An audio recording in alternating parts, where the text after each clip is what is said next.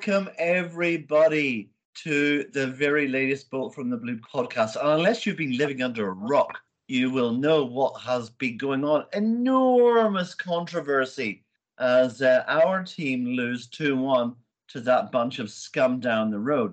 Uh, uh, let, us just um, uh, start off by introducing the people that we've uh, got to talk about this. Uh, now, we're going to start off with um, with uh, Ray, the longest serving, I think, um, member of the BFT pod- podcast. Uh, Ray goes back like four years, I think. Um, but you don't look too well, Ray. What's going on? Yeah, I got a bit of the old lurg. I've been, uh, I, I, did all right over Christmas where I, I, was fine. And then my family came back from holiday and whatever they had, they passed it on to me. So uh, had a rough few days. Uh, but I tell you what, guys, today's been.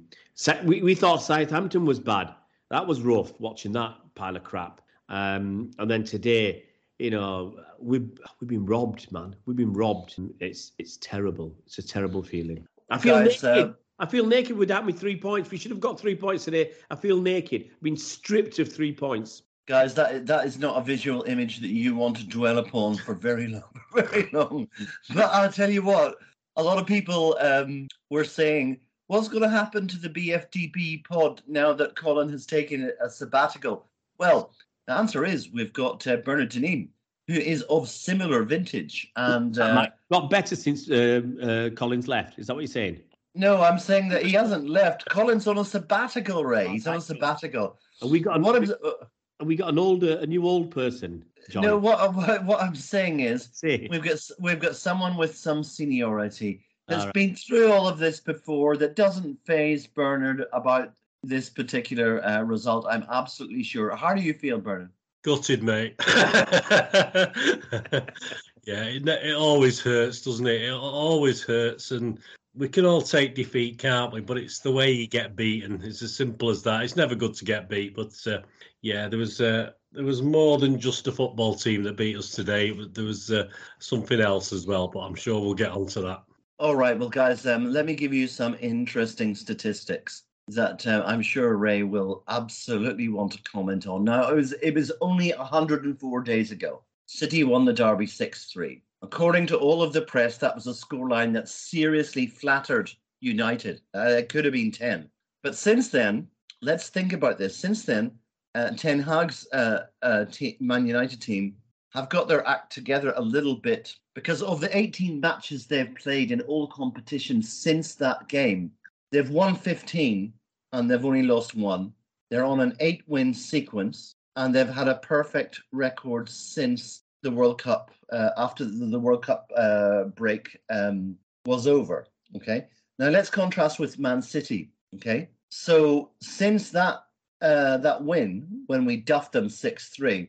We have lost at home to Brentford. We were held at home by Everton. We crashed out of the League Cup against Southampton. We're five points behind the leaders, Arsenal.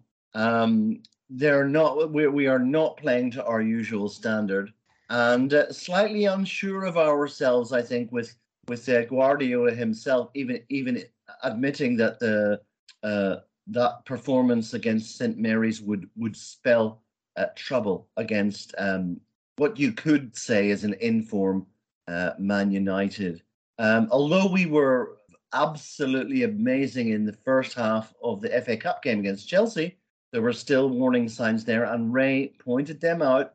You can't say that he didn't in the last podcast. So we'll start off with Ray. Ray, what were the omens going into this game? Well, you know, I, I, I, we, we, we talked about it yesterday. I had some positivity, you know. Uh, some people call it unfounded positivity for this game. But I thought it's about, at some point, we'll manage to make it click. You know, Pep will get a, a tune out of these players and we'll get back to some banging form where we were, you know, when we beat United 6 3, we beat Copenhagen 5 0 and then Southampton 4 0 back in early October. I think we were, someone said we were averaging four goals a game. That's incredible. Yes, we might argue it's unsustainable, but if we're if we're scoring four on average four goals a game, how many chances are we creating? We're actually create, we were creating quite a lot, and even after the when we came back, against that Liverpool when we beat them 3 2, we must have had eight or 10 really clear cut chances. I mean, no, no, uh, Jack Grealish had, uh, I think, three good ones, and Haaland had, uh, uh I think, two or three chances to score a trick. Um, Leeds, same. Oh, I think the Leeds one was when uh, Jack had a lot of chances. Leeds, we you know we got we won three one. We had a lot of chances, but since then it's all dried up.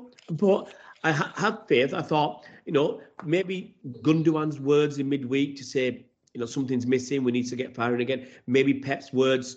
You know, Pep said it wasn't a surprise we lost against Southampton. Um, crap statement to be honest. Because if it's not a surprise, then um, why don't you do something about it. You know, if you can see it coming, then do something about it. Um, so that was a dumb comment. But I thought Pep's comments would finally get through to the players. And, and, possibly someone needs to speak to Pep because, you know, something's missing. Something's missing big time. That was a worry.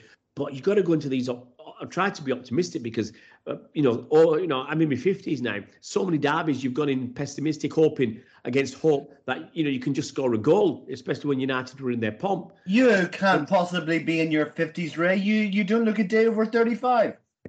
yeah, cheeky swine, Mike. Uh, I love you for it. Um, but you look like my dad. Anyway, that's another story. Uh, but but you know, I went in with I went in with some uh, some hope that we might be able to turn it around looking at the team sheet, I'm, I'm without naming names, you'll go through that with Bernard, I'm sure. You know, it was probably one of the strongest lineups we could start with, but we was mm-hmm. we, we, didn't create, and we'll talk through it. You know, f- fantastic that we had one shot on target, but that's been one shot in two games. We're just not creating. Creativity is not there. You know, Haaland, who was sticking goals in for fun, isn't scoring. Whether he's getting into the wrong positions, whether people are just doing blind balls from, I don't know, but as I said, I went in there with, with some hope that we could turn it around because we don't go on long runs of terrible form. We don't. We always manage to t- turn it around, but it's like a we're like an oil tanker at the moment going in the wrong direction, and um, we have to stop the oil tanker and slowly turn it around. And I haven't yet seen evidence of that oil tanker stopping. So I'm asking myself, when are we going to turn it around? I was hoping it would have been today. We'd have been fired up for a game against the, the dirty, rotten scoundrels at, down at Old Trafford.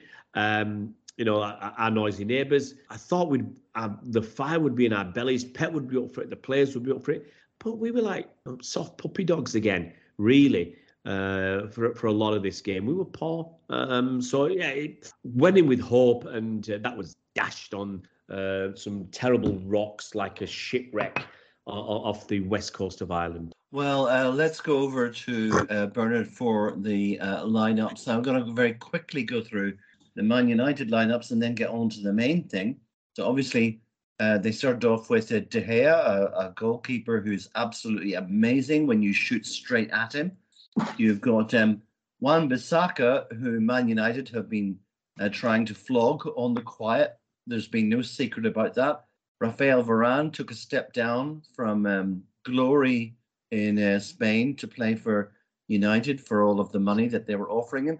Um, a slightly improved uh, Luke Shaw, I think that people will agree. Back, playing at centre back, Luke Shaw. Uh, uh, in this game, uh, Malacia, jury's out on him. Eriksen recovering from um, heart trouble, but uh, obviously seems to be uh, still uh, quite uh, a good representation of the figure that he always was. Casemiro, a decent player, uh, although superannuated, I think.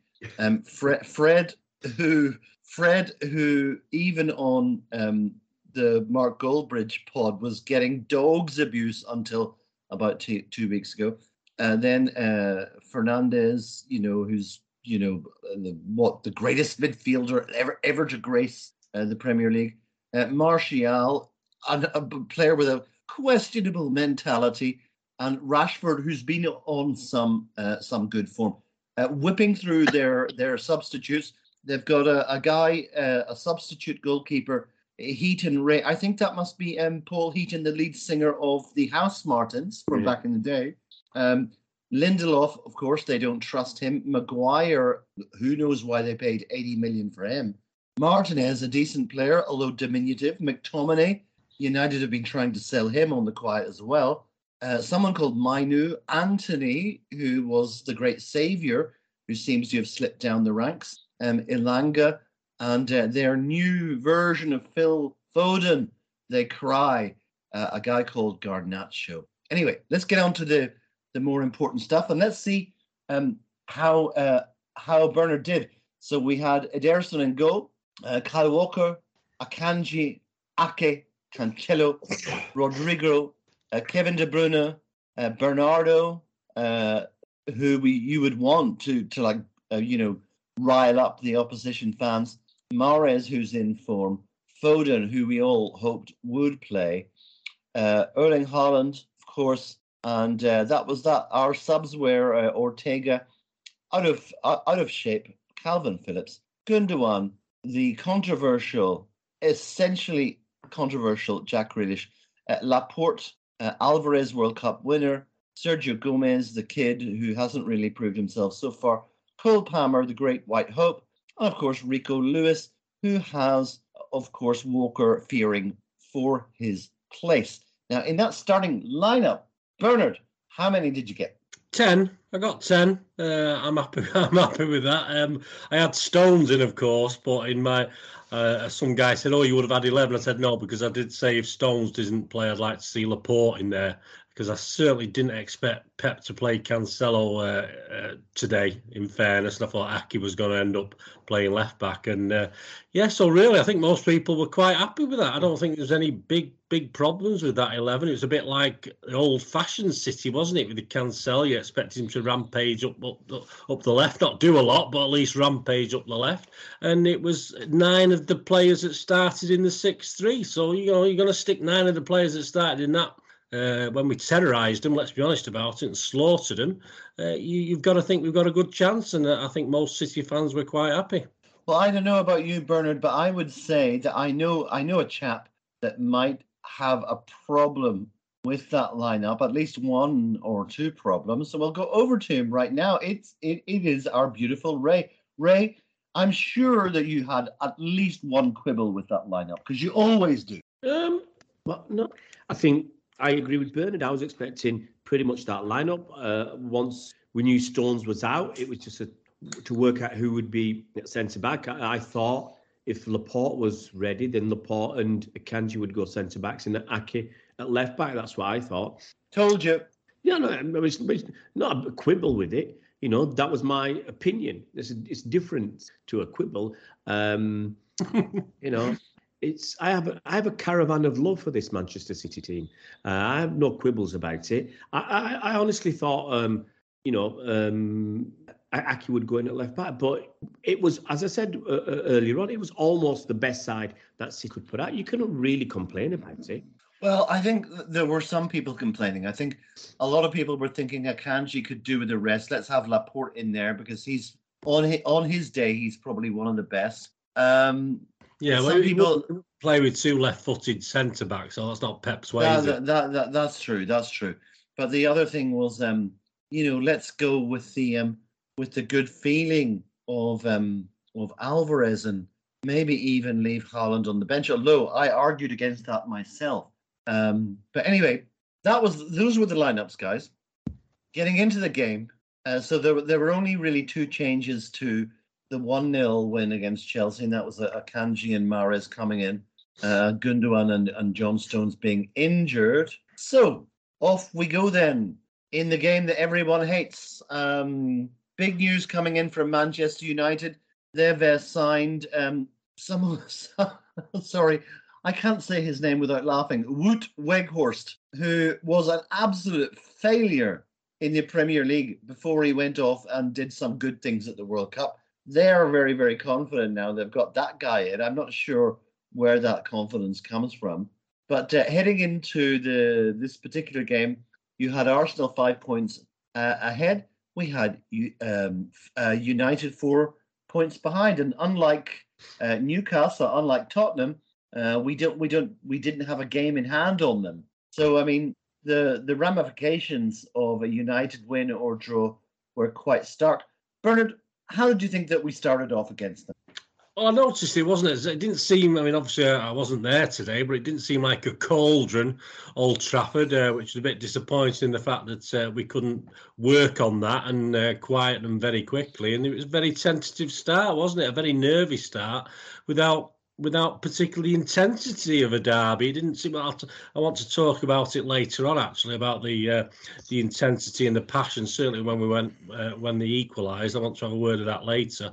But yeah, um, I think both teams just trying to feel each feel each other up, if you like, see how we're doing. But certainly, certainly was not not a lot of passion there. I don't think there was a lot of hundred percent commitment. No no tackles flying in uh, particularly left, right, and centre. There was anybody doing it, or United did one or two. Obviously, that young lad uh, was uh, playing at the back was uh, sort of leaving his foot in a couple of times, wasn't he? But yeah, I mean, and the early chances fell for United, didn't they? I think Fernandes had a, a great chance after Bernardo had cocked up, which he tended to do a, a few too many times today.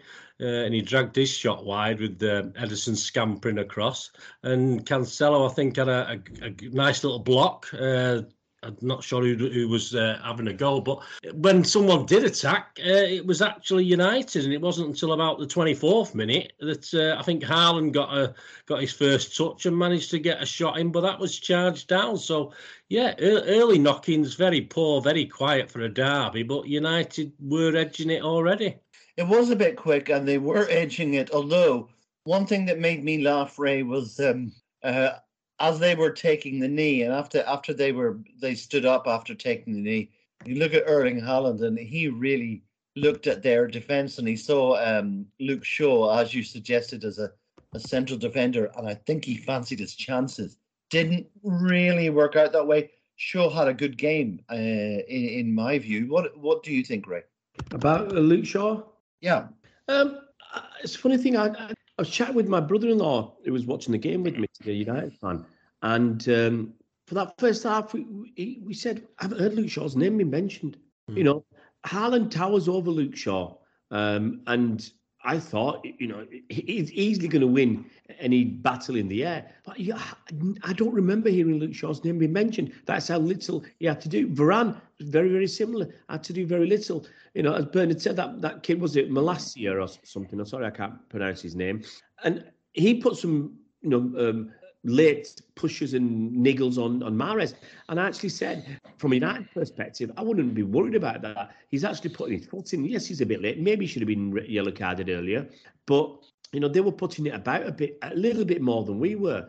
Uh, I'm going to slip off topic, but I think some of the desire has gone because you know it's a derby. If I've, and I've said this many times, if we match other teams for work ethic, then we generally win games because you know then our, our, our quality can shine through.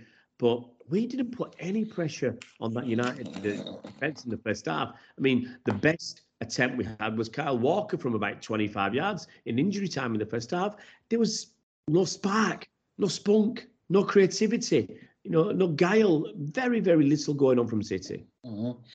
The opening uh, opening exchanges, Bernard, were were quite interested, interesting because um, you had um, some very interesting uh, exchanges. You had um, uh, Martial being uh, absolutely monstered by Akanji, but then a, a, minute later you had uh, Cancelo being hacked down by Eriksen, who's not known for uh, that kind of thing. But um, it, it, seemed to be that uh, the the Stretford scum were up for it, uh, certainly. Yeah, I mean, even even they were, but again, as I said, it wasn't it wasn't a passionate affair. But at least they they looked a little keener to to get involved. And you know, sadly for City, which we've done so many times this season, you know, we thought, come on, get get going. Someone, someone, right, get get. If Pep isn't on the touchline, uh, bollocking him or getting him going, who is? There's nobody on the pitch. We'll come to that later again, but there's, there's nobody there getting us getting us up for it. And we're in the ridiculous situation where United had a couple of decent half chances, and then you get Ederson, who's not done too much. Uh, he's not having to do any sort of distribution.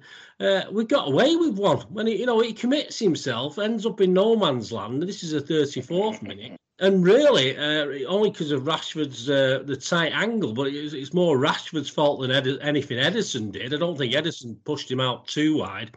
He couldn't find a shot or couldn't find a player in the middle to pass it to, and you know we could have easily been a couple of goals down. And we, you know, as Ray said there, the first real chance shot we had on target was was Walker in the 46th minute, which was absolutely crazy. And I said there was no no passion, no no need for any mass passion from United. They put the foot in a couple of times, let us know they were there, uh, and they were they were winning the battle as far as getting shots and shots on target and, and having a go. And City just didn't. Again, we wasted we wasted half a game by uh, not getting, not having that commitment, and not not getting getting the ball into the right spots. And Mr. Haaland, uh, he probably touched the ball two or three times to do that first half. And the commentators uh, mentioning you know how hard he's working. He's running into space and he's not getting the ball and all this stuff. We, we didn't obviously didn't see it. This was all off camera, but we didn't see it. But he may as well have not been there because he wasn't getting any sort of service and it didn't look as though we could find a way through. We talked about this a little bit on um, on Ray's channel about the lack of a dominant uh, captain figure. I mean, people would laugh at me now and, and, and talk about that being a, a dinosaur. Um, a, a kind of a, a approach, but it it did uh, take someone to uh, G City up. And um, uh, Ray, I don't think that either Gundogan or De Bruyne has that in them exactly. I mean, people they're kind of like begging for Ruben Dias to get fit again because yeah. um, it, it, was it was it, there was no one providing that sort of you know uh, fist bumping that you that you yeah. kind of need we need someone with a little bit about them, a little bit of leadership, can I say, a little bit of anger. You know, you you got that from say someone like Vincent, Vincent Kompany. He demanded respect. He, he you know, you got he, he got it immediately because he was that he was a leader. He, he, you know, on the pitch and off the pitch. You got it from Fernandinho. He used to kick some backsides around a bit. I just don't think there's anybody who's prepared to drag them around. You know, United have had it in the past with people like Roy Keane. You know, you can call him whatever you like, but he was a leader for them on and off the pitch. Um, well, off the pitch, I mean, in you know, in the changing room, not in public. But I can't think of who we've got. All we've got is Dias, who leads from the front. No one else. Walker puts himself about a bit, but he's sometimes a bit of a headless chicken. Just no one else. I'm looking around that pitch. I'm thinking, who's that guy who's going to get stuck in? Who's going to put that, you know, uh, can I say, uh, put his foot in, leave it there? You know, stick one on the opponent. Who's going to do that? Who's going to drag our players through games? There's no one there right now. And, you know, we do need, uh, I think you're right, Mike, we do need someone who's going to kick some backside whilst they're out on the pitch, someone who can think uh, on the feet and, and, and galvanise the players because I don't see that right now. I, I really don't. Uh, Bernard, um, I don't think uh, Manchester United have that kind of player either. Although I did think that um, I was impressed by Casemiro. He doesn't uh, you know, fist pump as much, but he's the best defensive midfielder they've had in many a year. And um, I thought he was um, uh, pretty effective and uh, efficient. And um, if he hadn't have been in there, it would have been a lot easier I don't know what you thought about his performance, but I was I was kind of impressed for his age. Yeah, for I mean for his age, I mean I've seen a lot of comparisons on Twitter today, social media, and everyone bigging up Rodri, which you know, and he's he is rated. I've seen a couple of sites where he's rated the number one defensive midfielder, but I do I do sometimes wonder what a defensive midfielder is supposed to do because far too many times our defence is exposed, and I wonder where my defensive midfielder is who's, who's supposed to be stopping uh, these moves happening. But obviously, cleverer men than me say Rodri's fantastic, so I'll, I'll have to go with that. But uh, Casemiro in the same way, um, he didn't have, he wouldn't have had as much to do as Rodri today. Rodri played very very well, but you know because we didn't put him under that much pressure in and around the box, uh, you know, for his age, he probably he probably had a time to have a couple of drinks and uh, you know play the game because we we certainly didn't uh, worry him too much. Yeah, well, one of the people would definitely argue with you um, about the skills of Rodri. I think Bernard, uh, Bernard is um, Sid Lowe of uh, the Guardian on ESPN FC, who thinks that this is the, the the greatest defensive midfielder in the world. And I, I think that midfielder supposed to supposed to be useful defensively, and he, he's all right in the middle of the pitch, in and around. But against someone like United, they bypass him. They just bypass him far too easily. Yeah, I think his opinion ha- has got something to do with the difference in pace in Spanish football as compared to the Premier League. He obviously looked a diamond uh, when he was playing in in Spain, of course. But um, I mean, we saw it. We saw it against Southampton. We we have players running running around, just watching, watching what the opponents are doing. We had it again today. We had four or five players in shouting distance whether a goal was legal or not legal or right or wrong. And there's no one. There's no. There's no one actually involved. Like Ferner used to do. Used to do the, the the horrible stuff. You know, he used to do the. You know, we didn't get one player booked today. This is a Manchester derby. We've just a goal has just gone in in the 79th minute. All right, I'm jumping ahead again now. But this all comes back to passion and all comes, all, all comes back to this. We didn't have one player booked today. I'm sorry, with that frustration that we had after that equalised, we should have utilised that.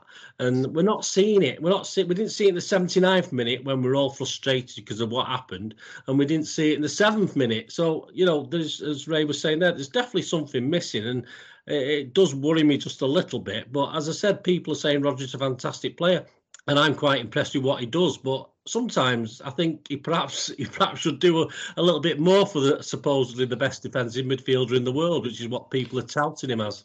Well, Ray, uh, it looks uh, Fernandinho obviously taught Rodri quite a lot, but he didn't quite teach him how to be a nasty son of a bitch, which Fernandinho was. Um, yeah. Oh, sm- sm- smiling silent assassin was Fernandinho. Hey, Rodri, I think, has got better at, the, at some of the dark arts, shall we say. Um, but like Bernard said, you know, I don't think he's a defensive midfielder. I think that's a wrong way of looking. He's more like holding midfielder, which is slightly different. I think basically he's there to, to take the ball off the defence and, and, and, take it forward and, and then pass it around. That's his job. Um, so I don't think it's defensive really in, in, in, in that respect. So uh, I think you're right, time and time again, or, or, far too often. It's not all the time. He does leave the defence a little bit exposed, and you know you want a bit more protection. And that's why United have been playing with like two defensive midfielders when they had Fred McTominay, because their defence was crap. So they, they'd play with two defensive midfielders to protect them, and then rely on four attacking players to score the goals. I don't see why you know it depends how you want to look at it. I, I said before that I, I don't mind having two DMs or two two players there where it's um, I thought we might try it out today, but uh, with maybe Cancelo there with um, um, Rodri or Bernardo there with Rodri, but uh, Pep went his own way. He doesn't, you know, doesn't listen to those sensible fans, does he? Um, but he did, he, you know, I don't know. We used to say when Rodri's not there, you miss him which which is true, I think. So using that as your uh, example of um, how how good he actually is when he's not there, you do miss him. You know, when you had Kalvin Phillips there, you miss him tremendously. Um, but as a as a protection for the defence, I don't think. Uh, Bernard, uh, there's quite. Uh, I was quite surprised about the number of people, um, younger and older, on Twitter saying if we had had a double pivot of Fernandinho and Nigel De Jong in that midfield, we would have won that game about 4 0. Um, I don't know what you think about that. Controversial opinion, but uh, what do you think? No, well, controversial opinion as in having a couple of cracking players that would make the difference in a in a Manchester derby. I don't think there's anything controversial about it whatsoever. That's what we lacked. That's what we lacked today. And uh, even though we, we did lack it, we should have still probably won it. And it would have been one of those games where we said, well, all that matters is the three points. But unfortunately, it, uh, it didn't work out like that, did it? Uh, the referee Ray was uh, Stuart Atwell at the at uh, half time at half time at half time. Ray, not not at full time. At half time, how did you think he was doing? I'm going to ask you first, and then I'm going to ask that to Bernard. Okay, I will just change. Uh, oh, all right. First half, I'll, I'll let him off. i have got a comment on the second half. I've got to use his name. I would just add a TW uh, at the start of his surname, and that's my feeling about how he. oh, sorry. You set him off now. sorry, I'm, I'm, just I'm just laughing at that. Um, I wonder if what, that makes the edit. uh, what What do you think, uh, Bernard? Yeah, I think um, similar to that first half because because as I said that the pace of the game and uh, a, a, sort of lack of passion, um, he, he didn't uh, he didn't have a lot to do, did he? I mean, I would quibble with perhaps the linesman putting his flag up every time uh, Foden was like an inch, potentially an inch offside and stuff like that, which obviously he didn't tend to do in the second half uh, against us. But uh, uh, yeah. It, that was fine. It, it, it was just as crap as everybody else, every other referee we've got. So yeah, but nothing, nothing significant, nothing as demoralised as what happened in the second half. Uh, Ray, let me read you um, the first half summary from a, a, journalist called Will Unwin. And here he goes. Let's uh, let's just let's just digest these words and see how much you agree. And he says, those expecting Manchester City to bounce back from the loss to Southampton with an uh, impeccable display will di- will be disappointed with their first half offering. The recent flaws of individuals being 5 to 10% below their best were frequently highlighted through poor passing and decision making, and even Ederson joined in with a dreadful choice to run out of goal, allowing uh, Rashford to round him, only for his shot to be stopped by Akanji. United looked disciplined, every player knowing their role, executing it perfectly to make them difficult to break down and dangerous on the counter, and arguably should have scored uh, twice through Rashford. Overall, not a classic. Ray, what would you say about that summary? Can't disagree. Can't really disagree. You know, the two best chances, probably the three best chances, fell to United. Uh, Rashford should have done better, especially with his second chance uh, when he was cleared through on Ederson. Uh, and his first one where he rounded Ederson because Ederson came out with with a brain fart uh, and, and, just charged out of his goal. I think he could have done better because his, his shot was pretty weak and straight at Akanji. It's like you know uh, a, a, back pass to him. So attacking wise, they, uh, they had the more, the better threat. We were we weren't incisive. We weren't creative. We really did very little uh, as an attacking force. United were, yeah, they were disciplined. They stuck to booting when they had to. They were very quick when they got the ball to make that ball move. Quite the opposite of what we were doing. When they got that ball, um, they made it move very quickly from back to front and got Rashford charging at our um, defence, and we weren't uh, uh properly equipped to cope because uh, a couple of times he got through. So that's disappointing. Um, and yeah, for all the, I think we probably had better possession stats than United. Uh, we and United basically were holding us at bay at arm's length and waiting for a mistake, which generally came very easily with some awful passing and positioning at times. They just waited for that mistake, got the ball, moved it up quickly, and we're threatening. They, they looked, as I said, for a, even though we had probably most of the ball and, and uh, probably most of the control on the break, they looked dangerous. Um, so you know, part, parts of me thought we were quite fortunate to go get in at half time nil nil, uh, and you, would like to pick up from there. Uh, Bernard, um, there were there was a substitution on half time. It wasn't from Pep. Uh, United uh, uh, brought on Antony, took off uh, Martial, I think it was. Yeah. yeah. And um, and then very quickly looked like City had a chance because De Gea, as good as he is in, in certain situations. He headed um, a back pass straight back to Mahrez, um, and nothing actually came for that. But th- th- there were early warning signs from for, for United at the beginning of the second half, and then of of course in the 48th minute we we saw something that uh, you don't often see. It's Kyle Walker, you know, storming into space down the middle of the pitch, just like Kevin De Bruyne, and um, you wonder what he's going to do with the ball, but he he found Bernardo Silva with a lot of space to his left, and he he comes through on the box, take a shot, takes a shot, and it just I, I don't know, he just didn't have any power on it or or anything. He just bounces through to De Gea, and people thinking, oh, this is going to be a long second half. What did you think? Yeah, I mean, obviously at half time, I, put on Twitter that uh, based on that 45 minutes, I'll take a point. I'll take a point out of this game. I'll, I'll be quite happy because that that was shocking. But you did see a change. You did see a change at the start of the second half. United, uh, for whatever reason, I'm not I'm not too sure that City vastly improved, but obviously uh, perhaps United uh, was showing us a bit more respect than in the first half. I don't know why, uh, because I obviously think he could have gone in two or three up, as has been said before. But yeah, there was definitely a, a change in City. Pepper definitely said something, or his, his number two might have said something. Who knows? Who knows who said something? But uh, yeah, it looked better. I put I put a little comment. I mean, we had um, some nice interplay between Mahrez and KDB on the right, didn't we? Where it ended up, you know, where Haaland's not there, Bernardo ends up heading it. I mean, where, where the hell's Haaland when you need him? Bernardo tries to head it back. It ends up with Phil Foden, who sort of tries to get a penalty, but it was nothing. He was just sort of bundled out of it in the box. But I actually, when I, I, I was sort of writing my little notes while I was watching it, but I'm not at the game, I just write little notes down. And I said, uh, this is looking better now. I'm quite happy with this. And uh, of course, the change was made on 57 minutes, which, which was a positive change because Foden was absolutely awful today. He was shocking. Uh, and Grealish came on, and I'm sure we'll talk about uh, the continuing success of this uh, better looking City side. They were better looking. You had uh, uh, good combinations between uh, De Bruyne and Mahrez. They combined down uh, down the right. De Bruyne was away, crossed it over to uh, Silva, and he should have gone for goal, but instead headed it across the face, and uh, Varane was there to clear up.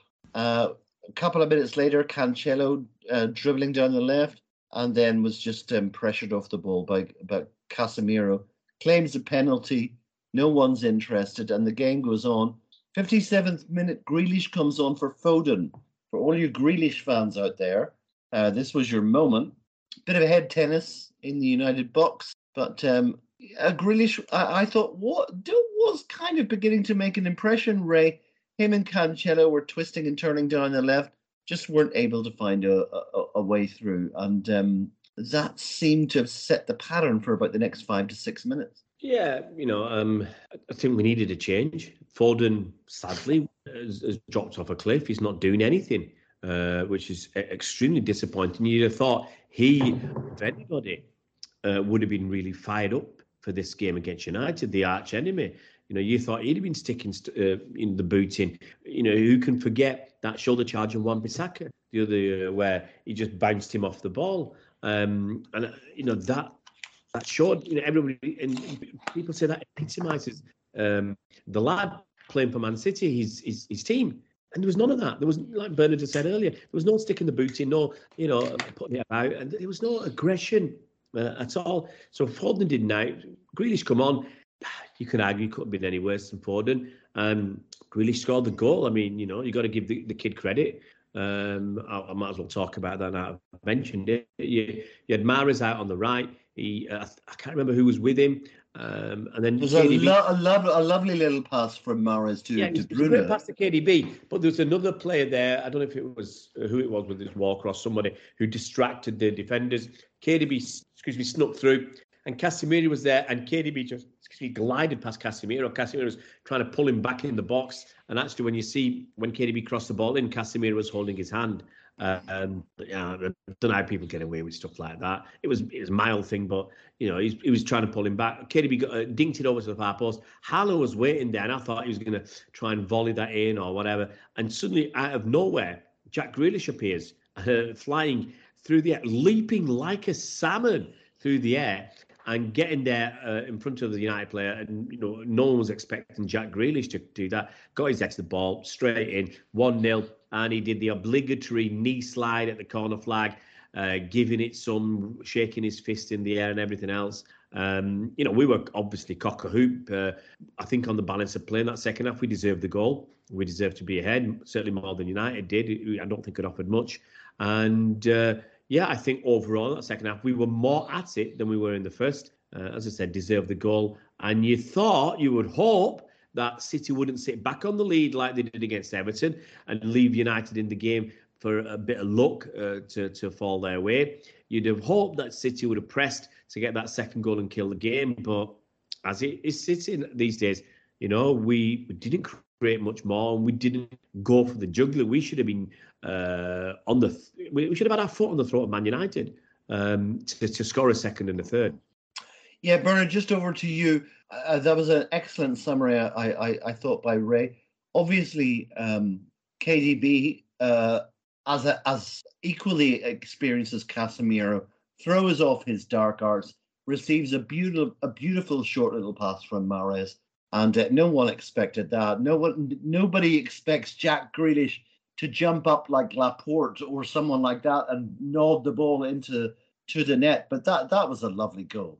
Yeah, I mean, he's not exactly well known for his uh, headed goals, I don't think, is he? But again, a bit similar to that Bernardo one earlier on, wasn't it? It's, uh, you do ex- you do expect Haaland to be there, but all, I think Pep was mentioned about Haaland always being in the right place at the right time, wasn't he? When he when he first started, um, and it's probably not been happening recently. He's not. He's certainly not been in the right place at the right time. And other guys have been uh, in that spot, and uh, yeah. But all credit to Gritty, he attacked it, and that's what you want to see. You want to see uh, perhaps Bernardo didn't do that. Perhaps it was a little bit high for him anyway, Bernardo. But uh, uh, Grealish attacked it. If you attack the ball and get your head on it, uh, unless it's straight at the keeper and someone like De Gea who's, who tends to attract a ball anyway when he plays in goal, unless it's straight at the keeper, it's in the back of the net, and it, it was a lovely goal, lovely goal by Grealish. Yeah, you certainly um, you certainly don't expect that from him. Um, I'm just trying to think, uh, guys. Uh, looking back at our history, I'll ask this to Ray. Ray, um, who was the best player to nod in goals from corners and free kicks? I would, I would, I would argue that we have to go back to the the the, the late eighties and nineties. I don't know about that. Edin Dzeko was all right. No, Uh, before that, before that, before that. I'm talking. About, I'm talking about an Irishman, Niall Quinn. Niall Quinn. That was in two Exactly. Now Niall Quinn was all right in the air. Edin Dzeko wasn't too He was bad. better with his feet. Niall Quinn was better with his feet than he was with his head. but um, yeah, you certainly didn't expect that from um, Grealish. I, I think Ray was right. It was a tight enough game up to that point. But I think that City deserved their lead, and what we were hoping for, as Ray said, was to press on from that because I, I think I, I think we had them, and um, the the possession stats were absolutely ridiculous at this point. City were like seventy percent up, and uh, we're thinking, okay, we got Grealish out there. Uh, funny picture I've got here. I'll put it up later on Twitter. There's Jack Grealish in front of the cameras, uh, shaking the Manchester United corner flag in the same way that at one time uh, Nasri used to punch it like a boxer. That was kind of funny. But um, what happened next, uh, sort of for the next 10 minutes, didn't really live up to that, Ray. Yeah, you know, we we as a lot of people have said, lots of City fans have said, we backed off. You know, we we I said didn't go for it. You know, it's like you'd have thought that goal would have galvanized us. We contr- I think we controlled the game for a while, you know, without doing anything.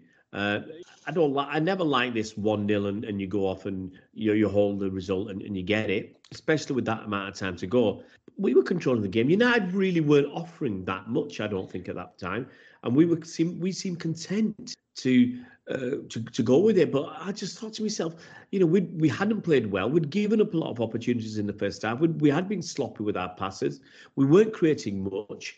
Um, but I, I didn't understand why we thought we could just hold them at bay and, and, and United wouldn't get an opportunity. You know, I I would have liked us to have uh, some to play with some intensity uh, and and go for that second goal because I think a second goal would have would have finished the game off and you know we should have looked for it at least we should have put some effort in for it. But the other thing is I've got I've got to say this we shouldn't have been leaving ourselves uh, open at the back. You know, we're winning this game. We need to be controlling it. If you're not going to be all over the other team, swarming over them, creating opportunities, and and being extremely dangerous, the minimum you're going to got to do, and we weren't doing that. The minimum you got to do is close your back door, keep it closed. And you know, we'll talk about the two goals. I don't think we ke- kept the back door closed. Yes, we were unfortunate. Very, we were cheated. We were robbed, um, shanghaied by the by the officials. But you should still do better at, at closing that back door. Simple as that. Well, let's talk about um, uh, the next goal. Uh, it was not much later, 78th minute. And I'm going to give you um, the reaction of the Associated Press. They're generally not um, uh, partisan, and they describe it like this, Bernard. And let's see if you agree. Casemiro rolls a pass down the inside right channel to release to release Rashford, who is well offside. Rashford runs along the ball, distracting defenders left and right, but doesn't touch it. Fernandes, coming in behind him, gives him a shout. Rashford leaves it, and Ferna- Fernando, uh, uh, uh, Fernandes opens up his body and whips across Ederson and into the right side of the net. Surely not a goal. Surely not a goal. And that's from the Associated Press, but that's not what happened. Bernard, what do you think? Well, it's all subjective, mate, isn't it? Apparently, this is uh, it was subjective between the referee and the linesman because uh, I've heard from Dermot Gallagher that VAR didn't even get involved. So I don't know how true that is. Uh, they didn't even look at it. It was just between the referee and his linesman. I did see him chatting, uh, and it's just ridiculous. I mean, you're not allowed to play an offside trap now. You're not you're not allowed to, to sort of hold back. As a can, you're not allowed to try uh, and tactically cleverly catch a player offside. I mean, because what is the what is the point? What is the point of doing it if that's going to happen? There's absolutely no reason in this world that defenders uh, can play t- can play players offside because what is the point now if that's going to happen? It, it, it's absolutely ludicrous. I mean, everyone's talking about. We're all talking. We'll be probably sick of it. Yeah, uh, the only people I'm seeing are, uh, are, laughing about it are United fans because they know they've got away with it. It's as simple as that, and uh, you know that that's how it is. That's what all right. You know, we'll probably get comments about uh, Rodri's handball at Everton. You know, last or whatever that was last season or what. You know, these things even themselves out. But I, I'm sorry, you talk about the basics of football, uh, you must have the basics of refereeing. And I, am sorry, that was just the basics of refereeing, and, and we were well and truly done. A uh, big question for Ray here. Ray, if that goal was a legitimate goal, then all of Arsenal's wins in the late 90s and 2000s, where uh, Tony Adams and, and, and Steve Bould did the same thing to play players offside, then none of them should count. Mike, the rules have changed. The rules have changed since then. But as Bernard said, it was it was offside. Pep himself in the post-match press conference said Rashford is offside. Bruno, no.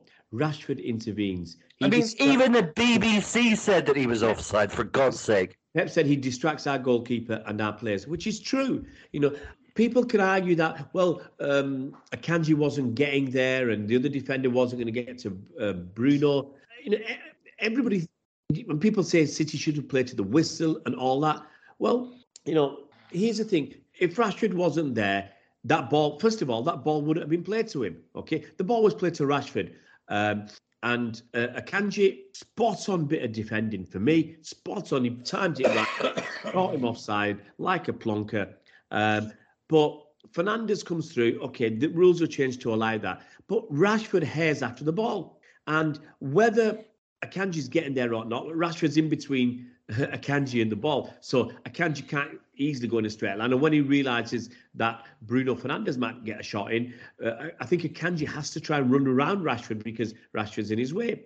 If Rashford wasn't there and the ball had gone straight to Bruno Fernandes, then maybe the City player, defender, uh, who was near Fernandes, would have moved a bit quicker realizing that Fernandes was onside. He might have moved a bit quicker maybe he would have fouled him um, to you know bring him down, or maybe Ederson would have come out and cleared the ball because you know he's a sweeper keeper. He's waiting for that sort of thing, but he sees that uh, Rashford's uh, offside, and it catches everybody out. Surely that's not the way to play football. You know where you're catching people out because of ridiculous uh, rules.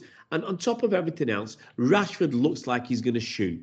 So Ederson positions himself for Rashford's shot. It covers the near post. And actually, what happens is um, Bruno Fernandes takes a shot. So, what, what, whatever way you want to look at it and say they should have played to the whistle, uh, Akanji was never going to get there, blah, blah, blah, blah, blah. Ederson is put off. He's fooled by Rashford, thinking Rashford's going to shoot. He's interfered with Ederson's uh, thought processes, and Ederson's covering the wrong spot. Now, Ederson might not have got it at all, but that's irrelevant. You know, you can throw everything, as I said, throw everything else away. Ederson has been interfered with. He's been distracted. He's in the wrong place because Rashford looks like he's going to shoot. Sorry, every day of the week, all day long, and twice on Sunday. That's a in, um, offside.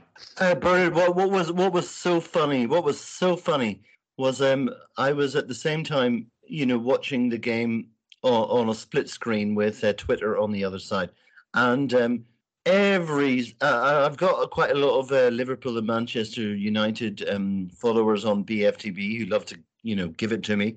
Every single one of them says Fernandes scores, but it's no goal. Fernandes scores, but it's no goal. Fernandes scores, but VAR, VAR will rule it out. And then two minutes later, unbelievable. Now, what kind of communication was going on where the referee and the linesman and everybody else in the whole world knew that was offside. But suddenly it gets overruled. I mean, what the hell is that about? Well, it's simple, isn't it? I mean, the, if you if you look at the actual action at the time, and the referee goes over to the line, the line's panicking, uh, shitting himself because United players are complaining to him. He's shaking his head, apologising, and uh, coming up with all sorts of things. Uh, the referee goes over, and if you, what Dermot Gallagher is saying is is right, that VAR didn't didn't even get asked about it. Uh, it doesn't surprise me because it was that quick being decided that it was a goal. I mean, let's face it, we should have been waiting at least a couple of minutes for VAR to make some sort of decision about whether the ball's, you know, it wasn't overly clear whether Rashford had touched it or not. Obviously, he didn't, but he would have had to check back to a few, a couple of times just to make sure. Then he would have had to check was he interfering with blah blah blah? So and it couldn't. The VAR it's, it's it's happened at Anfield, it happens at Old Trafford, where they don't have the VAR seems to suddenly not sort of work properly, or there's a problem with it. It happens, it happens every time. Decisions made you know, it, it's wrong. Sorry, Ray, go on.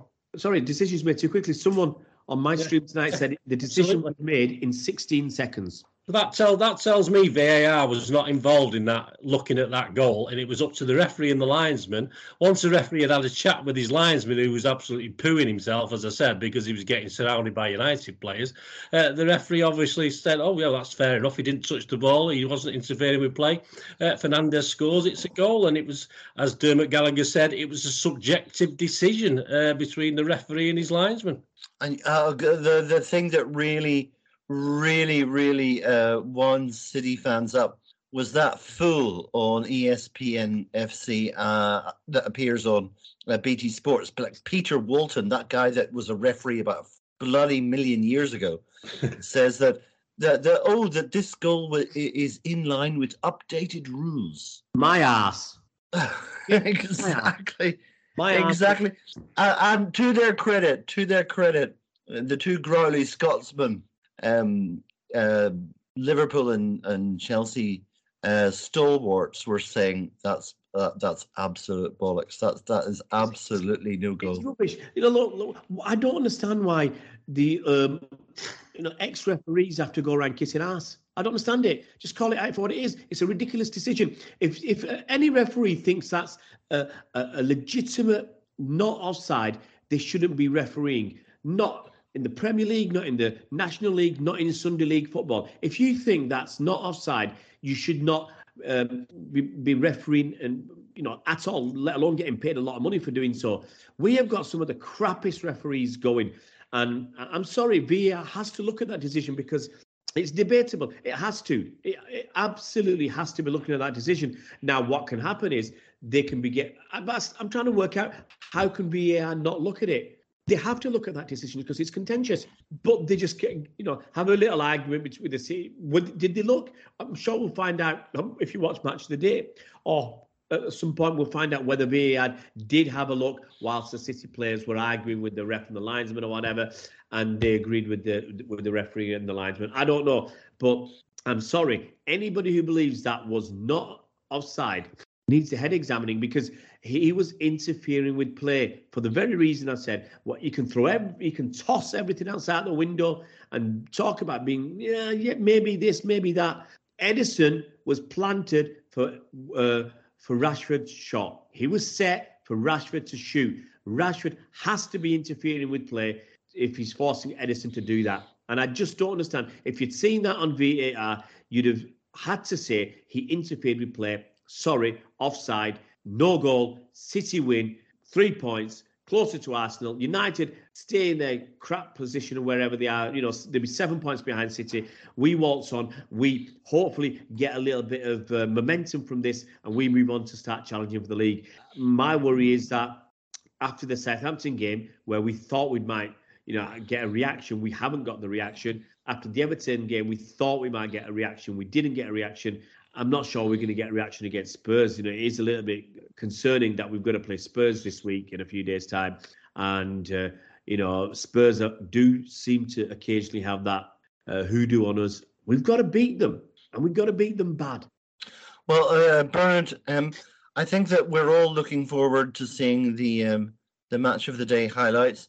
In in one of my la- my last classes, um, my students were reading a text and um, they found the word stupefied, and they asked me uh, what that meant, and um, my my best definition was um, extremely shocked beyond all imagination, stupefied, and I will be stupefied, Bernard, if Alan Shearer defends that refereeing decision. What do you think? Shearer won't defend it. Sorry to jump jump in. No, Well, yeah. what, what, what do you think, Bernard?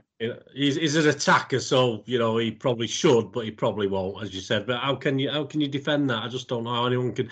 Even even even I've seen Liverpool ex Liverpool players who've been the first to slag City off. I know they don't love United any, any more than love us, but you know I've even seen them on Twitter coming out. I mean, it's just you know you know and defend and saying that what a stupid stupid decision. And and this these are guys who've slagged City off for years and defending their Yeah, yeah. uh, Scouse friends, and it, it, it's it's indefensible. You just can't defend it, and uh, as I say, you, you have to you have to accept it and move on. But it's it's very very painful. Well, at the time, And you- Shearer said, sorry, uh, on Twitter, he said, very clever Marcus Rashford for Bruno to score 1 1.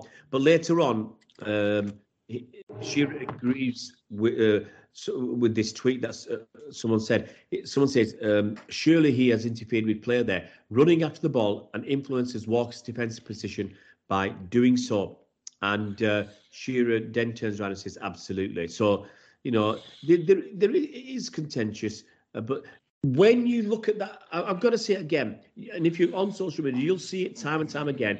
There's a still picture of Ederson covering his near post as look. It looks like Rashford's going to shoot. Bruno Fernandes is nowhere near. He's he's got to be eight or ten yards away, and Rashford has got his leg pulled back as if he's going to shoot just outside the box. Uh, come on, a blind man, as my dad would say, a blind man can see that. That's just so obvious. And any, as I said, anybody, anybody putting out a counter argument to that and said it's not offside. Uh, you know, they don't care about football. They know nothing about football. They don't care. They're too tribal. If that, had- if City had scored like that, I'd have held my hands up and said that was a wrong one. That was a bad poor decision. You know that Rodri one against Everton last season when he when he uh, played basketball uh, in our box and they should have got a penalty. I said that was the wrong decision. I said we got lucky. You know, United fans uh, uh, turn around and say we got lucky. We, we rather than keep it quiet and keep it inside and and basically troll us and troll everybody and say, oh no, you look, you know, and come up with some rank awful reasons why it wasn't offside. Just be honest and say we got lucky. Referees were crap. uh, Officials were crap. We got lucky. Yeah.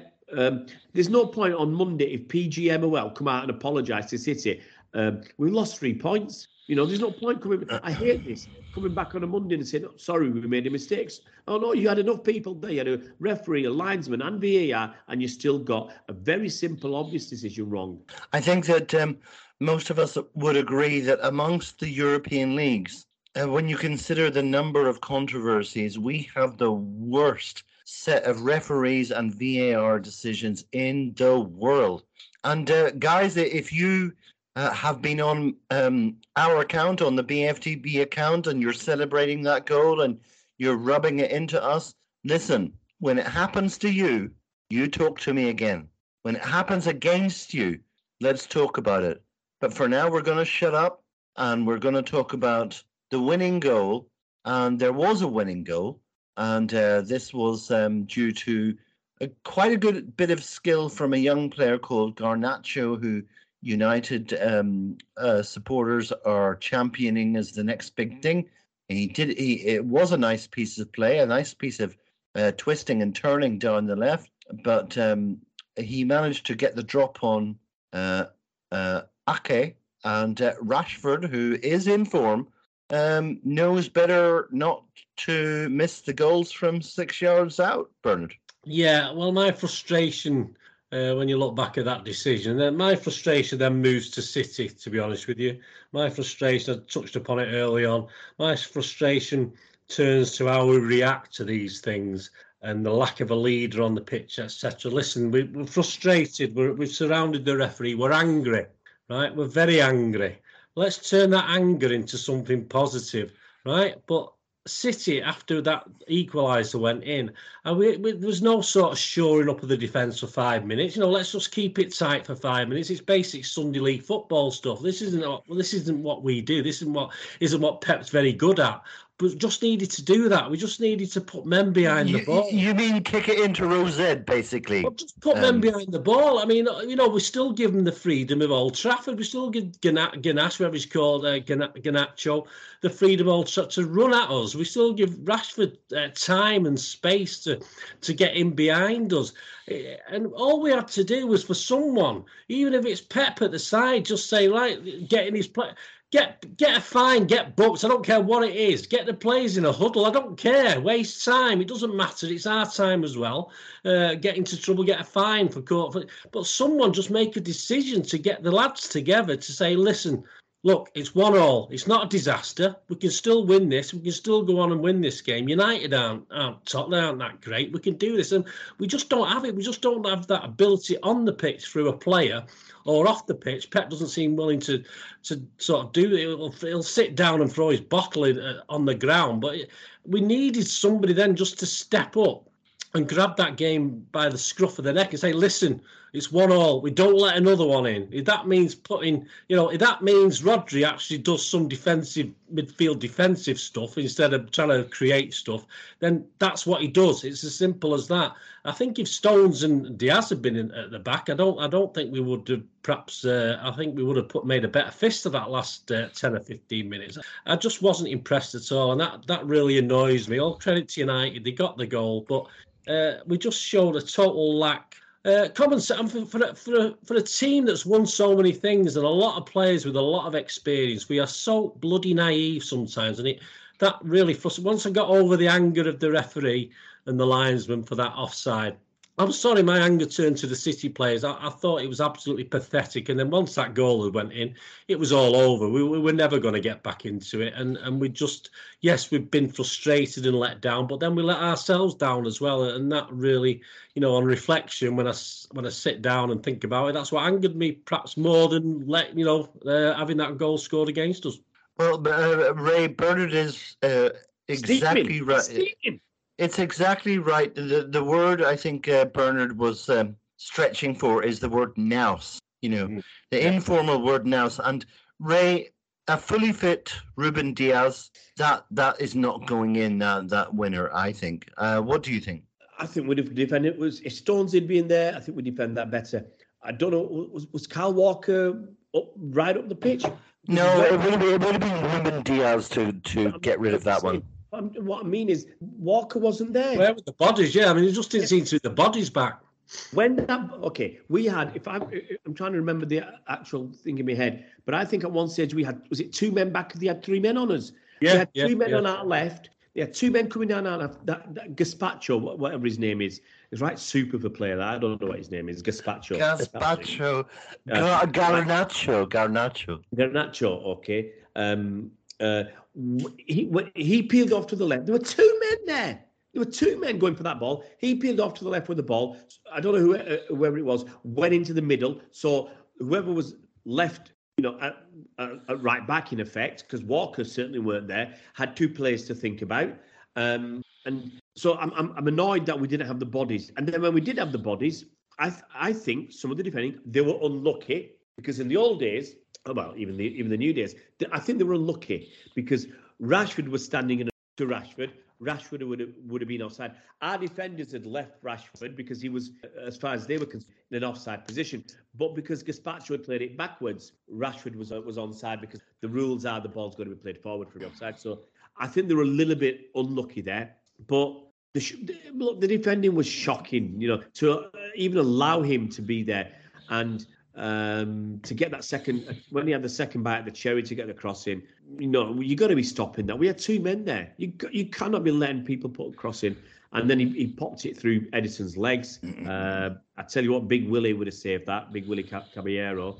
Uh, he'd have just bent down and saved that, no problem. But it went straight through Ederson's legs, 2 1. And did we really look like we are going to score after that? Not sure. You know, we had a, a bit of the ball, a bit of a, a bit of a, a go for it, but we're a bit we had a bit more intensity, which would be nice to have seen that earlier on.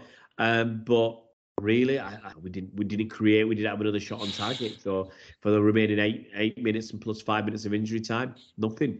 Um, devoid pretty much of ideas, creativity, opportunities, flair. Uh, it, you know, and, and I've said this for a, for several weeks. We look boring. We're a boring side to watch. Really, not just boring, really boring. You know, you're watching the game, and if I'm at home, I'll be fiddling around with my phone or, or my laptop. It's boring to watch City, even at games. You, th- you know, you're thinking, I'm falling asleep here. Um, it's turgid football, and it's nothing exciting. We used to have lots of possession in the past, you know, 70 odd percent, you know, 75, 77 percent possession in games, and we might be a bit slow. We we, we did have that in this game too, though, Ray. Sorry, we did have um, over 70 percent possession. Uh, in, in the past, in, when we had that, we in looked, that too. But we looked better. We looked a bit more exciting. We looked like we wanted to move a bit quicker, and it, we're just we're just too slow. We're just too slow, and it's it, I repeat, it's boring football. You know, partly as a, it's always partly the opposition's fault as well because they play so defensively. But from us, we're not breaking these down. No, perhaps most of the last five, the last five seasons, Pep's generally found a solution. He's found a way to break teams down, and we stagger over the line in, in, in most cases and win the Premier League title. But I don't see where that inspiration's coming from. It, watching it right now, the team is not is well below the sum of the parts, well below. And it's always, in my opinion, when we've been a good City side, it's always been the other way around, where you can have players like Zinchenko or Delph playing. You know, you can have Otamendi playing and still win titles. I just can't see it right now. Bernard, um, let's go over to you. And um, and on the back of this defeat, how do you see? Well, well, first of all, tell us what's next up for City and tell us uh, what you think is going to happen in the next few games. Yeah, well, a lot of people say we've got 19 games left, but we've actually got 20. We've only played we've only played 18 games, so uh, people are getting a bit confused. I think City Live was saying there was 19 games left, so I think a lot of people were watching that program, obviously for for duff information. Uh, yeah, so the next one, obviously, that will leave us with 19 games halfway through the season is, of course. Uh, the old Spuds, isn't it? Old Spuds at the Etihad. I'm not overly worried. We've got a reasonable record at the Etihad against them. I think the last 10 we've won six, drawn two, and lost two. So not a total disaster. It's obviously their place where we're, I wouldn't particularly want to be going after the back of two defeats. Uh, and yeah, as Ray said, we didn't have a real reaction to the Everton game. We didn't particularly have a reaction to the Southampton game. Uh, so we are uh, now going to need a reaction to this game. So we're going to see players like Alvarez. I mean, I think that's probably what is what's Pep going to do? Is he going to shake things up? Uh, I think he needs to, but uh, you know, with our squad now with the injuries, it's probably down to about fifteen or sixteen, and three of them are goalkeepers. He doesn't. He doesn't. he doesn't have a lot of option really. We just need the players sorry, Bernard. Is Dias back now? Who's Dias, that? Sorry? Ruben Dias. I, I was no, reading... I think it's still February, isn't it? He's back. Yeah, as far as I know, he still looks like February. Uh, yeah, I, I, I've got to ask Ray. Ray, if we lose against Tottenham, I'm going to be going to my doctor and asking for a prescription of Xanax this is not going to be. This is not going to be we'll good. Beat, we'll beat. We'll beat Tottenham. Don't worry. We'll beat Tottenham. Well, I tell you what. If we, I'm, if we, I'm absolutely confident. I think Alvarez will get a start, and I think he'll score a couple. And uh, uh, old Mister Lummox, so the that big Lummox up front will might knock a couple in as well. I think. Um, I was. Gonna, I think we'll be all right. I think if, if we lose to Spurs, Mike, you should be going to.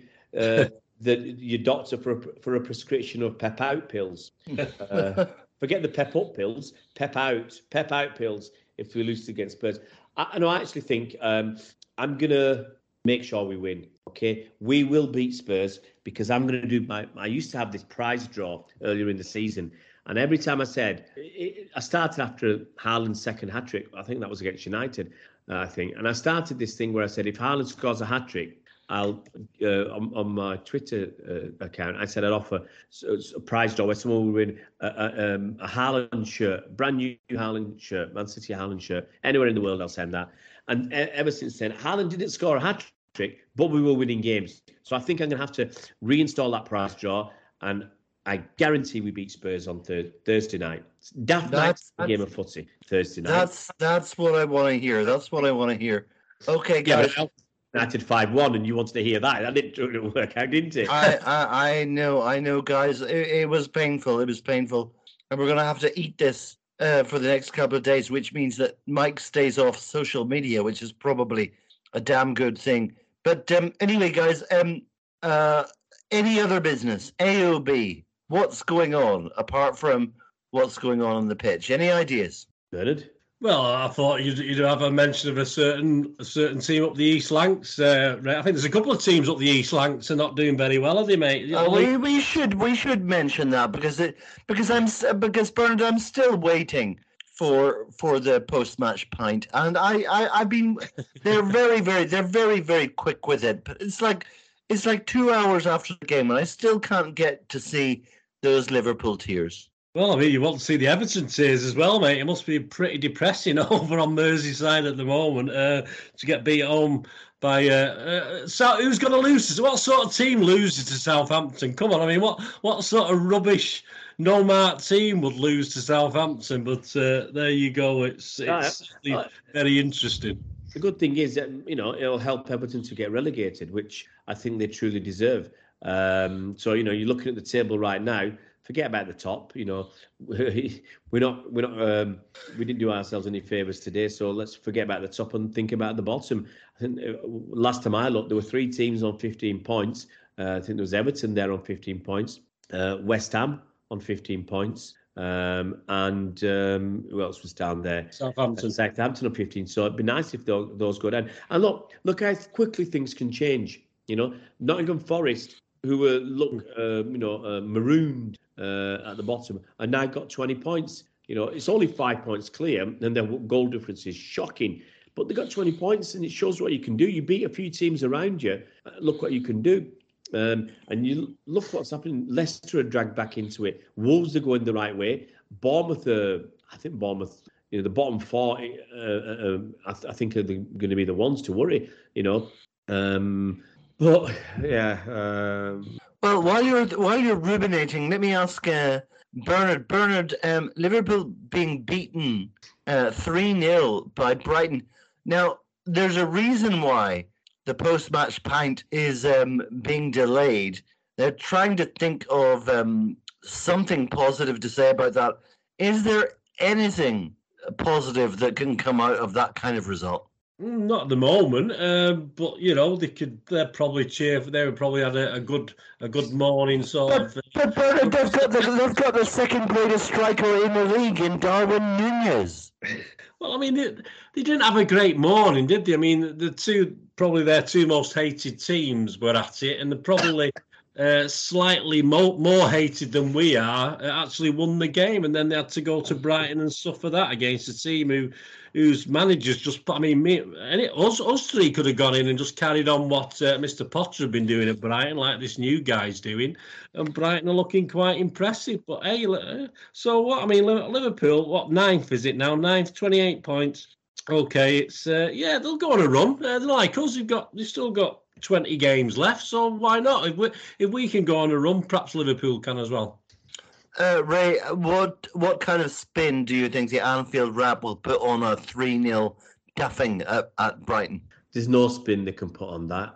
You know, lousy display. One of my Liverpool friends, you know, basically he was having a real pop at them uh, during the game. So um, no, there's no there's no positive spin you're going to get on that. They've lost the last two games uh, to Brentford and Brighton now.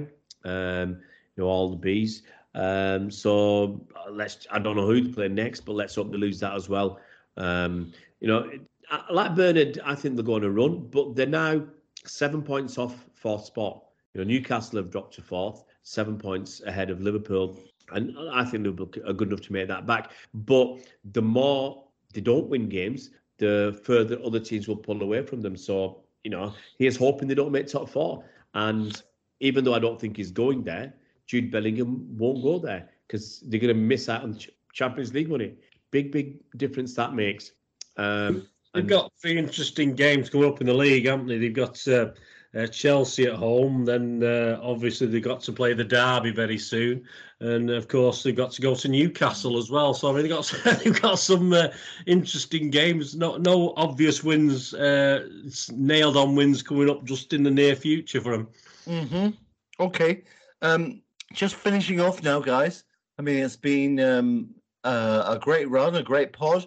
Uh, final thoughts from Bernard. Bernard, taking a look at the uh, the league table, which you can easily do by just flicking over there to the, BBC website, um, and taking a look at what's happened so far.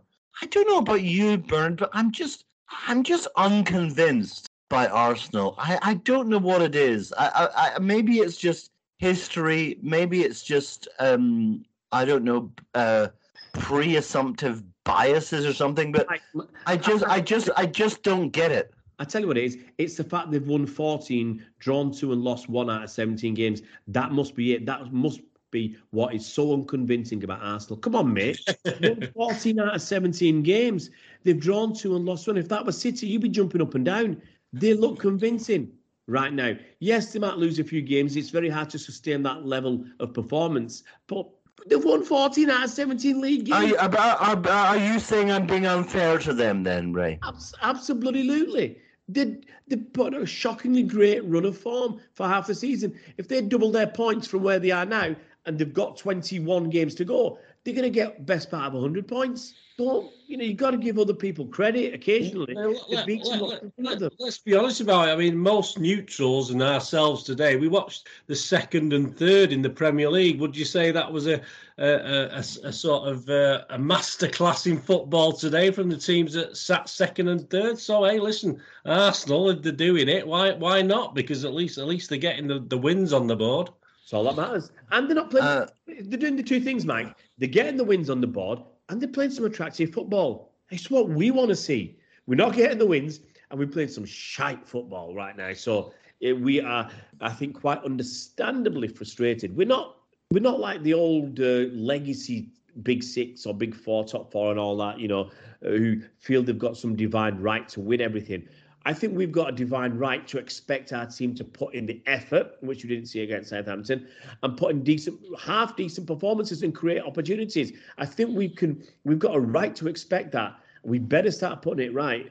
Uh, otherwise, our title challenge this season is going to fall away, and I think some players will fall away. I'm sick and tired of Bernardo coming out in interviews and saying he, you know, he's been looking to leave. You know, I, I, I, I, I restrained myself about what I was going to say there because if you keep saying that, then F off, buddy, do one. Um, and I've said it before.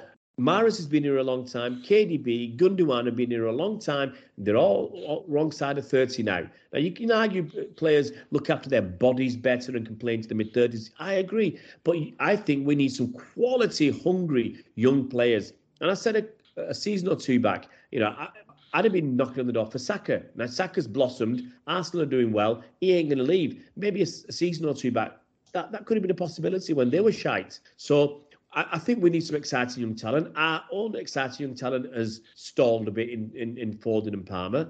Um, we need a bit of a shake-up, you know, and Pep's the only one in, in line for that. But if the players aren't listening to him, then Pep can do one as well. So Bernard is uh, is Ray is Ray right? Should we just um, uh, get down on our knees and and uh, like in Wayne's World say, "We are not worthy. We are not worthy." well, I call it's like anything. You've got to be realistic, haven't you? And City before the World Cup, we're not playing particularly well, apart from that October peak that Ray mentioned. Uh, and you've got to be realistic about it. And there, there is a problem there. We can't put our finger on what it is. The race, we need a bit more hunger. But it's, it's the time to play uh, Alvarez a bit more. It's the time to play Rico Lewis a bit more. Give give him a chance. You know, I'm not too sure about Palmer, but I think Palmer's probably a bit pissed off himself that he's he's, he's not you know he's he's not quite done it and he's, he's on the verge but he's not he's not it's not happening so yeah 20 games 20 games left. Let, let's finish on a positive. But at the end of the day I, I just want to be disappointed about today. I'm, I'm vastly disappointed with what happened off the pitch as far as officialdom is concerned. And yes I am disappointed with what happened on the pitch for most of the game as well. And that's uh, uh, and any derby, whether it was the eighties, the seventies, the eighties, the nineties, the olds, or the tens, I want my I want City to to put hundred percent effort in, and uh, I, if they did today, it was certainly misplaced because we, we didn't actually see uh, results on the pitch. So that, that's all, all, I ask of our team, don't we? Ask them to give hundred percent, uh, match the work rate, as I think Ray mentioned early on, and then we've got a chance. But today, yeah, on the face of it, we were robbed, but on the face of it, uh, they were slightly the better team, which a team that finished 35 points behind us, was it last season? Uh, that's a hell of a change round, so you can't tell me there's not some sort of problem there.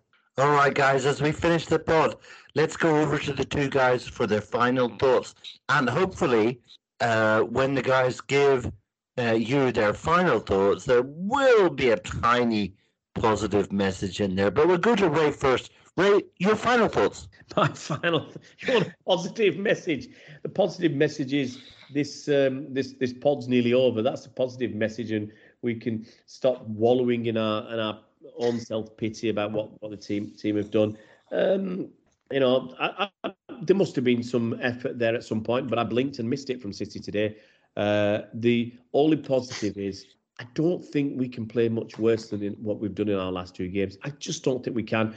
And the Everton debacle that, that was, um, and and if we can't, like I said, Pep can do one. If we can't turn this around in the next two or three games, you know, I don't think we're in uh, any sense of entitlement to win the league. But we have a, as I said before, we have a sense of entitlement to see our team put the effort in, to work hard, to have some some not to use brainless systems like playing Kyle Walker at centre back. Um, you know, to, to, be sensible about our approach. So, you know, I'm, yeah, I'm, I'm frustrated. I've got a little bit of um, anger, but I'm frustrated with the, the manager and the players and, the, and what we're doing. Obviously, the officials were the icing on the cake today, but you know, I've, I've been disappointed with with our players and manager for the last several weeks, and uh, you know, it was, it was, a kick in the ball today to, to lose to United, especially the way we did it. Well, was let's that, go over to Ber- Bernard and uh, we'll. Sorry, we'll um, enough. Well, yeah, that that that'll do. We'll go over to Bernard for final thoughts, but we'll put a, a little sting in the tail of uh, Bernard's question. Bernard, um, final thoughts, and I did notice there's been quite a lot of people on Twitter saying uh, Pep has run his course. He's done every he's done everything that he could do. He's not going to win us the Champions League. We need to move on. That is very depressing. What do you say, Bernard? Well, it's a bit depressing after we've just extended his contract for two years, isn't it? That's not not, not the greatest thing to hear, but uh, no. What can we say? Yes, we have we are disappointed. We've, we've been disappointed in Pep, even though even when we've been winning things. Of course, we have. We think we could have done better, uh, but he's a great manager, of course he is, and there is a problem there. He'll know there's a problem there. Uh, and I'm sure he's with his number two that I can't remember the name of now. Uh, I'm sure they're there now at home with the bottle. Rodolfo Borrell. I'm sure they're there now in, in, his lounge at home with a bottle of wine, sorting out. So, uh, planning the comeback and of course planning the slaughter of Tottenham, which will uh, start this start this uh, charge to our third title on the trot. Pep's number two, Charlie Cairoli. the clown. yeah. Charlie Cairoli might as well be Charlie Chaplin at the moment. All right. Well, listen, guys. Onwards and upwards. You. Onwards and upwards, blues. onwards and upwards. Thank you very much, guys, for listening to this pod. Um, it has been a bit of a pity party, um, but we will be party as uh, uh, yeah, exactly. Uh, uh, with the confident predictions of uh, Ray and Bernard, I'm looking forward to a massive, scorching win against Tottenham. We're going to um, peel those spuds. We're going to peel those spuds next week. I hope so. Well, listen, thank you very much, guys, for coming on the pod. And we'll finish off in the normal way, as you would expect, thanking the two guys for coming on and saying, have one on us, Blues. And if if you have to drown your sor- your sorrows, then we understand that. But have one on us and up the Blues. Up the Blues. Up the Blues.